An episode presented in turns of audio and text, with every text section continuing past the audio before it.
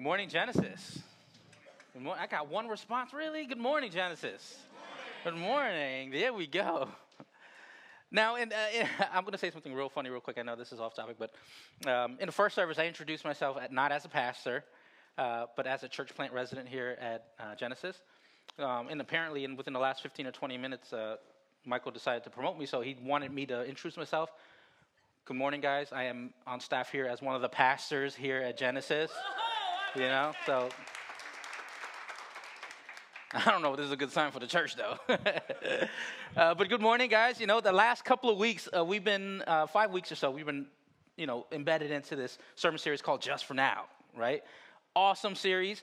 Um, and one of the questions that was revolving around this entire series was that how will you use what God placed in your hands just for now? Right? It's about being good stewards of the things that He's blessed us with and how we're called to use that for Him, right? Because we know that these things are temporary of this world, but we're called to use that for His sake. So today we're finishing up that series of Just for Now, okay? Last week, Kyle did an awesome job on preaching about gifts, right? The awesome and the unique gifts that God gives you and how you're called to use that and jump in, right? So that question of jumping in was last week. This week, we're talking about what, what, what do we need to do to get you to step up and step out? Today we're going to be talking about missions, just for now. Missions. What's keeping us from stepping up and stepping out, right? Stepping up to the call of missions and stepping out into our community, right? As, as, as the living gospel. Now, if we were to go over mm, two of the most popular verses in your mind that you can remember, or that people would, would re- reiterate over and over, right? One of those verses is obviously John 3.16, right? For God so loved the world. I bet you somebody in this room probably has that tattoo on the arm on their back right now, right? John 3.16, right? We love that verse, right? And another verse that we go over a lot too is Matthew 28, the Great Commission. Matthew 28, verses 19 and 20. Let's actually read that. In Matthew 28, it says, Go therefore and make disciples of all nations, baptizing them in the name of the Father, of the Son, and of the Holy Spirit, teaching them to observe all that I have commanded you. And behold, I am with you to the end of the age. Now, if we're going to talk about missions, there's absolutely no way we're going to talk about missions without even mentioning the, the, the, Great Commission. This is the mission, right?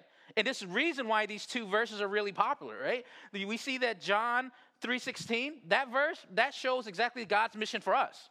He's saying, I'm going to send my son. My son's going to die so he can take your sin in order for you to receive that righteousness. So you can live, have that gift of eternal life. That's for us. That's probably one of the reasons why we like it so much, right? Because it's about us. Now, for Matthew's 28, it's the reverse, where it's not about us, it's about Him. It's about spreading His name and His glory. So a lot of times we like to live in John 3:16 because you know we like to consume. Whatever we can take, we're gonna we're gonna go for that. But Matthew 28 is giving us instructions. That takes some work. Anything that takes work, we have a tendency of just pushing to the back burner, right? So as Kyle said last week, you know, we, we do a lot of inhaling. I take all that I possibly can. But today we're really going to focus on that, that exhaling, right? So, what keeps us from stepping up and stepping out and partaking in this particular mission, right? In order for us to better understand that very question, I do what I always do. I ask a whole bunch of people just to see their response. What, especially as Christians, what keeps you from stepping up and stepping out and partaking in this mission? And the number one answer that I've gotten, right, was the fact that they didn't even know that the commission is for them. They didn't know that the commission, the Great Commission, was a mission for them. They would say things in their head like, oh, I'll leave that up to the pastors, or I'll leave it up to Michael and Kyle to do all the preaching, all the evangelism. I'll leave it up to the missionaries to go overseas and, and do all the work, all the hard stuff. I'll leave it to the people that's been gifted with preaching and speaking to spread that good news. I'll leave that up to them, but don't worry because I support them from afar. You know, I'll, I'll put some money in the offering uh, a plate for missions. I'll pray for the pastors. That's how I partake in the mission. But that's not what God's calling you to do. He's not asking you to wait and sit idly while everybody else does the job. So, the one thing we want to make clear right now from the get go is that everybody may have a different calling. People are, are blessed with different gifts, but we're all called invited to the same mission of reconciliation. All of us. No Christ followers is, is exempt from that. We're all called to the same thing. We're going to read John chapter 20, verses 21, one of my favorite verses, right? In John chapter 20, verse 21, it says, As the Father has sent me, even so I am sending you. He said this right after Jesus just died, right? He's resurrected. And at this point, he's proving to the disciples, hey, I'm alive. But guess what? I'm not alive to continue to do the work I was doing before I died. Just as uh, the Father has called me, so I am sending you. Sending you. Matter of fact, let's do something. Believe it or not, I used to play basketball in high school. I, why are you laughing? Is that hard to believe? I played basketball in high school, right? I know that's hard to believe, but that, that was back in the days where when I was still able to tie my shoes without tipping over or hyperventilating. So that was a long time ago. We had something in, in basketball we called heat check. I played the point guard position, so every time, say for instance, somebody was on a roll, they just made a couple of threes or made some layups or whatever it is, and they're on a roll, they, they have all the momentum, I would automatically scream heat check on the floor. That, what that would mean is that I'm to run the entire offense through them. They got the momentum. Let's see if they can continue to score and ride this momentum so we can win this game. That's what heat check, heat check means, right? So today we're going to do the same thing. I'm not going to give you the ball and make you shoot any baskets or anything like that. But every time I scream, or I'm not going to scream either, sorry. Every time I say heat check, I want all of us to read that verse together. Because if there's a verse that I want you to remember while leaving here, it's going to be John chapter 20, verses 21. You guys ready to do that with me? Heat check. As the Father has sent me, so Amen. So, what keeps us from stepping up and stepping out? What keeps us from stepping up and stepping out? Is it because you feel inadequate? Is it because you feel unprepared or do you feel just ordinary? Like, I don't feel like I'm the anointed to be able to go and do this missions. But guess what? God has plans for ordinary people to do extraordinary things. And the reason why we don't believe that a lot of times is because uh, uh, parts of us don't even believe that God uh, partakes in that kind of transformation in our hearts. But God calls ordinary people to do extraordinary things. So we can't sit idly waiting for the ideal opportunity to arise for us to do something, because if that's the case, we'd be waiting forever. We don't have that kind of time. This entire sermon series is about just for now. What are we doing for now for His glory? We don't have time to wait idly. Can you imagine how our community looked if we responded to the calling instead of responding to our own self measured readiness? So if you're waiting to be prepared first and then to go, then we're all going to be waiting for a very long time. And guess what? Jesus is coming. Amen. Jesus is coming. So today we want to marinate in the book of Nehemiah for a little bit. So if you have your Bibles, open up to Nehemiah. We'll start in chapter one. And let's keep our bookmarks there because we're probably going to be jumping in and out of Nehemiah throughout the entire series, um, sermon, okay? Nehemiah 1. Let's give a little bit of background on Nehemiah. At this very point, this is post Babylonian exile. So if you don't know what that means, is that there was a 70 year period when um, the Judeans were held captive in Babylon. After uh, Babylon has fallen to the Persian king, now they're finally allowed to go back home. The Judeans are finally allowed to go back into Judah. And at this very point where we start reading, we see that Nehemiah is trying to, is getting a report of what's going on. Like, uh, how are the exiles doing? How is Jerusalem looking? So we'll start there. We'll start in Nehemiah chapter 1, verses 3. It says, The remnant there in the province who have survived exile is in great trouble and shame. The wall of Jerusalem is broken down, and its gates are destroyed by fire. So he's getting a really bad report of what's going on in his community right now. And he responds with a sense of urgency that we'll read a little bit later on in verses 4. And Nehemiah himself is called to lead a team to go back to Jerusalem and build and rebuild the wall that has been completely destroyed by fire. The crazy thing is, Nehemiah is not this, he's not a wall rebuilder. I don't even know if there's a, a, a name for that kind of work, right? He's not a, he, you know what he did? He was a cupbearer. If you don't know what a cupbearer is, he literally sat next to the king and tasted and tested all the wine and all the food just to make sure that the food and the wine was not poisoned in protection of the king. That's all he did. So, as ordinary during that time period that this job sounded like, Nehemiah, the ordinary man, was called to do extraordinary things. He led people back into Jerusalem to rebuild this wall. And guess who were rebuilding the walls? Not wall rebuilders, not stone people. We had perfumers, we had high priests, we had governors of provinces, we, we had tent makers. These are people have no idea how to build a wall, but called to do so anyway. So if you ever feel, right, that it's not in your lane to respond to missions, just remember that any skill set is called upon for this mission. Nothing is exempt. The Great Commission is not selected just for a few people. The Great Commission is for the entirety of the church. That's our mission. So, our role as everyday missionaries is, is, to introduce people to Jesus, right? But not only that, actively take part in other people's journeys of being Christ like. We have it written on our wall right in front of the kitchen out there in the open space. Take the time to read that. Helping all people walk with God. The only way that you be able to help all people walk with God is if you be the living example of what it looks like to walk with God. Helping all people walk with God. Heat check. Heat check. As the Father has sent me, even so I am sending you. So, how will you use the things that God has placed in your hands just for now for missions? What, how will you use that? because you can't act like you don't have things that were given to you. And we spoke about this throughout the last uh, four or five weeks. Another reason in which we have a hard time stepping out and uh, stepping up and stepping out into missions is that we really don't fully embrace the idea that the good news is good news. We're acting as if this is just regular news. The reason why we don't embrace God's mission is because a lot of times we have our own mission if it's, about me, I got to figure out what I can do in my life. I got to figure out how much I can consume, right? And we don't we, we totally forget that it's about God.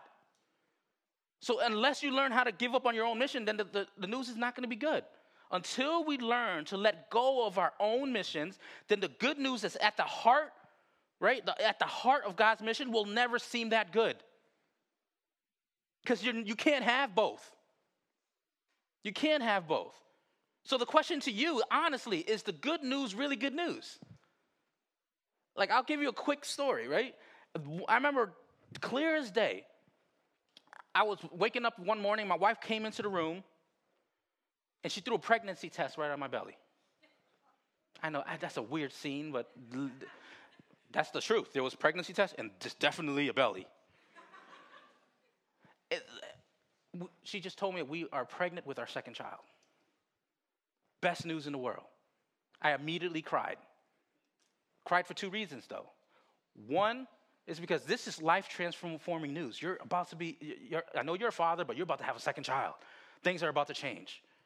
But the second reason why I cry is, is I just remembered what the pregnancy test had to go through in order for the test results to come in. Right? Have you ever felt so disgusted about something your whole body contracts? You're just like, but that's life changing news. And the next thing that she said to me is like, listen, I don't want you to tell anybody. I want you to wait two or three months after the first trimester, and then you can tell anybody and everybody. You just gave me the best news in the world, and you're telling me to shut up about it? You know how hard that is to receive life changing news and be asked not to say anything? That's the difference with what we're looking at. The gospel is life changing news. And when you receive life changing news, it's hard for anybody to tell you you can't tell nobody. You, you should be compelled to share that very news. That's so, so important, right? So, what is your response to the good news um, that is life changing? How would you respond to that? Because guess what? The, the, the God that said that he will build his church upon the rock in Matthew 16 is the same God that answers prayers for Boston today. The God that split the seas in Exodus 14 with Moses, that's the same God that's transforming lives today. The God that raised Lazarus from the dead in John 11, that's the same God that's asking your sits, sitting for still way too long body to get up and go and do missions. That's the God. Like, listen, if we have that powerful God that lived those examples in back of those days, today, that's good news. That's life changing. So, what keeps us from stepping up and stepping out? It's simply because, listen, there's a difference between good and life changing. Like, I could find a quarter on the ground and be like, this is good news. I got an extra quarter, I'm a finna be rich.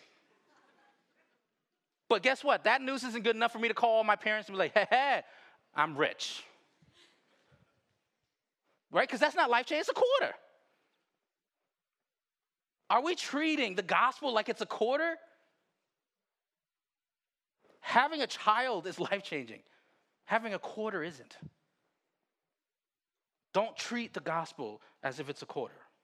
Right? If the gospel is the catalyst to life change, then sharing it shouldn't be the issue. Getting us to shut up about it should be. Because if it's that great and it's life changing, you're not going to get me to shut up about that. That, that should compel you. Heat check. As the Father has sent me, even so I am sending you. It would be much easier for us to embrace him, uh, embrace him sending us if we truly see and understand how good this news really is, right? Because God has equipped us uniquely to use our gifts for his sake. And the question is not whether or not you're gifted, because you are. The question is, are you willing to live your calling? You got to respond to that calling first, but are you willing to live that calling? This is the least that we can do. And we'll, we'll read that in 2 Corinthians chapter 5, verses 21. For our sake, he made him to be sin who knew no sin, so that in him we might become the righteousness of God. I'll read that again. For our sake, he made him to be sin who knew no sin, so that in him we might become the righteousness of God. You know what that means? That means that he died the death that we should have died in order for us to live the life that he should have lived. He, he, he, he died a sinner's death so that we can live with righteousness. Does that even sound fair? But he gave that to us through grace. Are we not grateful for that? Is that not good news? You can't tell me that's not life transforming. So, what keeps us from stepping up and stepping out? I understand that the gospel is not something you simply get, right? It's something that you grow deeper in throughout your entire life. So the more you grasp the things that Jesus has done in you and through you, the more compelled you are to communicate Jesus to everybody, to your family, to your friends, in your workforces, in schools. Do you feel compelled to do this? Where is the urgency in our response to the calling to the gospel? The, the, the, the, the response to the invitation of being on missions and reconciliation. A lot of times it's because we don't love and care for our people enough or sensitive enough to the point where we respond urgently. Do you love and care for people that much? We read Nehemiah chapter 1, verses 3, right? Let's go on and read verses 4. Nehemiah chapter 1, verses 4 says, As soon as I heard these words, I sat down and wept for and mourned for days. I continued fasting and praying before the God of heaven. You see how his response is? He heard the bad news of how Jerusalem was looking, how the people were looking. And he responded by weeping and mourning for days. When was the last time we responded like that ever? If we have the love and the care for our people in our community, just like how Nehemiah has felt the love and the care for, for, for, for home, we would respond with urgency as well. So, how do we respond when we hear something's in grave condition? When was the last time we responded like Nehemiah? Where your heart is helps dictate the kind of actions you're willing to take. So the question now is where is your heart? Is your heart for the gospel and is your heart for your people? Because if it is, then the urgent response comes, right? If we truly see the brokenness within our community, we have to have a sense of urgency in our response. Listen, I'm not here to make anybody feel like they're in trouble. That's not what it's about. But we have to feel troubled by this, that we're not responding the way that we should be. Our response to people says a lot about how we love people. Your response says a lot about how you love people. I'm going to give you a, a quick uh, illustration. Say, for instance, you're walking in the mall, and you, you hear all kinds of things in the mall. You hear arguments, you hear people talking, all kinds. You hear music, right? You're walking, you hear a child crying, and you turn and you look at, at the child, and you see that the child's crying, but they're in the presence of their parents. They, they're talking to their father. In your mind, like that's that's no biggie, not not a bad situation. Probably the kid fell, hurt his knee. Uh, maybe they didn't get the Lego set that they were, you know, begging for. Maybe they're hungry. There's a lot of reasons why children cry. Now, let's say you were walking down the mall and you heard the cry, and you turn to see a child crying, looking back and forth, and their parents are nowhere to be found. Now, this is no longer a no biggie situation. At this point, we, we, we, respond urgently. We run up to the child, make sure that they're calm, let them know everything's gonna be taken care of, and we're gonna do everything within our power to make sure we reunite the child with their father. That is our goal. We respond with a sense of urgency. Are we responding the exact same way? Because guess what? That's what our community looks like. One, are we hearing the cries of our people? Are we hearing the cries of our people? A lot of times, these cries that we're talking about doesn't come in the same form. People don't knock on your door and say, "Bro, I need help." But guess what? If we learn to love so much the way that Jesus loves us, we will be sensitive enough to be able to pick up on the cries, whether they're subtle or not. Are we picking up on the cries of our people? And two, just like the story, right? The cries, the, your response to the cries becomes more serious when it's in the absence of a father. That's what our community looks like. Their cries, whether or not, we have to respond seriously because these cries are happening in the absence of a father. So, just like what we responded to the child when we see that they have no parent around them and reuniting the father with the child, we have to have the exact same attitude and urgency. Our community is in need of the gospel, they're in need of Jesus. Are you responding seriously because their cries are in the absence of a father? So, what's keeping us, right, especially within our urgency, to step up and step out? The cool thing about Nehemiah is not only did he respond by mourning and praying, um, uh, mourning and, and weeping, but he automatically went into fasting and praying right after that. And we'll read that in verses 6. Nehemiah chapter 1, verses 6 says, let our ear be uh, let your ear be attentive and your eyes open to hear the prayer of your servant that I now pray before you day and night for the people of Israel, your servants. So, not only as children of God, we're called to respond with a sense of urgency and love for our people, but we're called to be people of prayer, people that fast. So, what steps and plans do we have in place where we can be that living testimony for people? Just for now. Because that's what we're called to do. What's keeping us from stepping up and stepping out? Is it because missions isn't for you? Or you don't think it is? Is it because you don't fully grasp how good and life changing the gospel is? Or is it because our response to, um, to mission, uh, there's a big disconnect between how we urgently respond and the, the seriousness of our people's cries? There's a disconnect there because it is not matching up right now. What are the reasons that's keeping you from stepping up and stepping out? Heat check. As the Father has sent me, even so I am sending you it's any verse that I want you to remember we're leaving here today, it's that verse. Because he's speaking to you. He's speaking to you. The Father has sent him, now he's sending you. Life on missions um, is a calling to abandonment. So, what does that mean? It means it's a confession that we have to let go of all of our personal preferences in order, uh, in order for us to take on this mission that God is calling us on. We have to let go of our, our, our own preferences. So what keeps us from stepping up and stepping out? Like stepping out on, on uh, up to the commission and call and stepping out into the broken world, right? Uh, the goal isn't for you to go around knocking on doors, handing out pamphlets. Even though there's, I, I don't see nothing wrong with that. If anything, we may need more of that. That's not the issue at hand. My issue is this Are you inviting people to witness and experience the transformation in your life from the gospel? Because that can speak uh, way more than us handing out some pieces of paper, allowing them to witness the transformation in your life. There's a pastor named Wayne Cordeiro. Um, he's out in Hawaii, and he's a pastor for New Hope Community. Um, he was at a pastor's conference, and he shared a quote that I think is really, really strong. I think that we should remember here as well. And he said, You teach people what you know, uh, but you reproduce who you are. No matter how much knowledge you may have scripturally, if you're not living that transformation that, bring, that comes about from Scripture, what are we really bearing? That's really, really important to us. You teach people what you know, but you reproduce who you are. So you don't think you're called to teach or preach. Okay. That's cool, but let, listen, let's let the gospel, uh, let, let's spread the gospel by allowing people to see your transformation.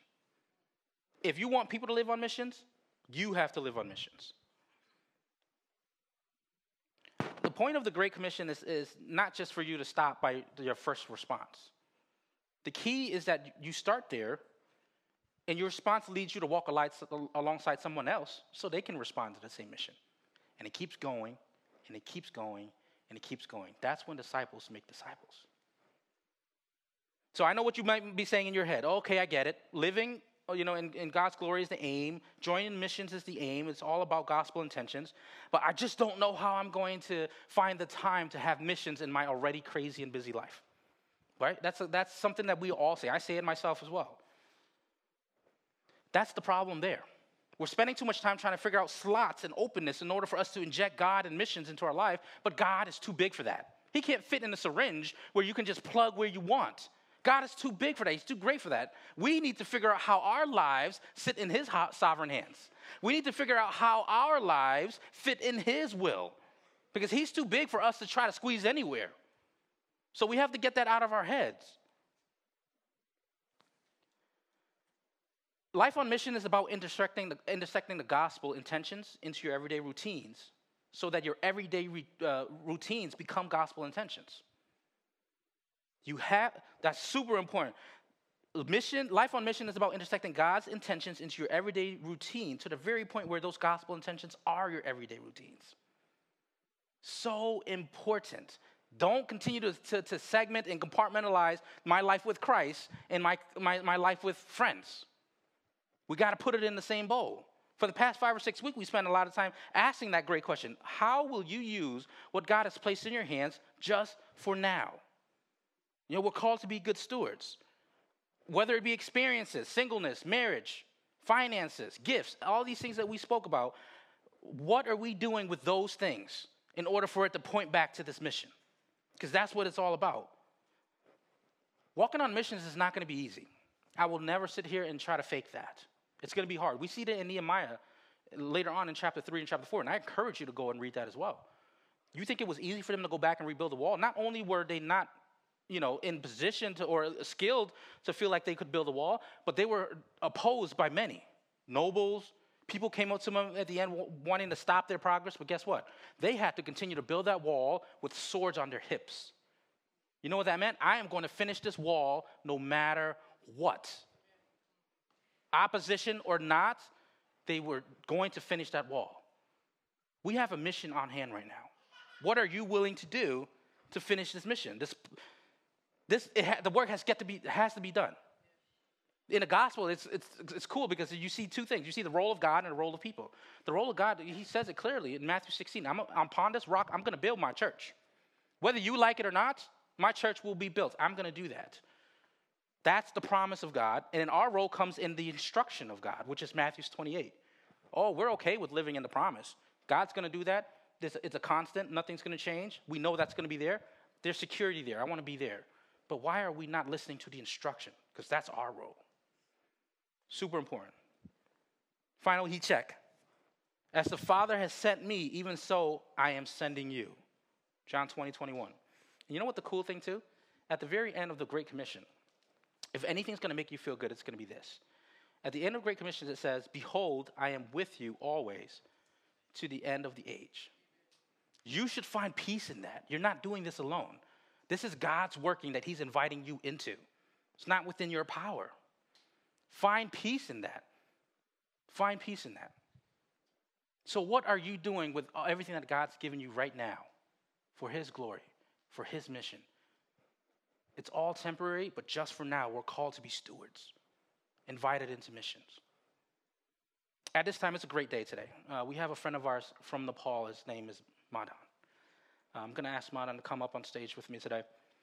Uh, Madan has been active. He's been active on missions as a pastor and church planter and doing great things in, in Nepal. Thank you for joining us today, Madan. Um, I figured that I have him come on stage because if anybody could speak about missions, it'd be him, right? Um, if you could just share briefly uh, the kind of things that the Lord is doing with you and your team in Nepal. I came to know Christ 15 years ago. So since that day, I'm in His mission. Hmm. So He has called me to preach gospel uh, uh, for unreached people in our country. If you see our Christian history, 60, 70 years ago. In 1961, there were around 400 plus Christian in Nepal. By God's grace, now we are one of the fastest Christian growth nation in the world. Amen. We are around 1.5 million uh, people, a believer in Christ. So these people has understand God mission. So they go out and preach the gospel. I give you small, you know, the one example. In 2009, we started one small outreach among students. That year, we reached around 350 students in four school. This is Christmas outreach program in this school. By God's grace, last year we reached 80,000 plus students across the nation, including some of the Muslim madrasa. So this is our mission. We are called to do that. So these are the things I'm part of his mission. Praise God. Thank you for sharing that. That's awesome. Isn't that encouraging? Uh, now, Madan, what kind of advice would you be able to give us uh, in regards to those that are maybe struggling with the you know response to the call to missions? Like, what can you uh, can you give us? I think you know the as Bible said, wherever He's sending us, we have to be faithful Mm. and obey. And then I believe you know you know the wherever you are, that is your mission field. But you need to glorify God. You need to be salt and light on that area. So that way God can use you. And especially in our context, sometimes we think mission work is only serving, you know, in the church, serving in the Christian organization or ministry. But what I believe, wherever God has kept us, that is our mission area. But we have to, you know, obey His commandment. Bible says, if we love Him, we obey His commandment. His hmm. commandment is go and preach the gospel, make a disciple. So that's, you know, the, my advice to you. Be faithful. Wherever He's sending you, just obey. Absolutely, that's that's key. Um, we see that Madan doing his work, uh, you know, back in Nepal. It's the same thing that here. God calls you to be a pillar and, and a light and the salt of the world where you stand. So my question is, is, uh, when you go on to your normal life, where are you standing? Whether it be in your workplace, whether it be at schools, how are we living missions in those particular places? Because we're called to abide by that, just like he said. Right? We're called to abide by that.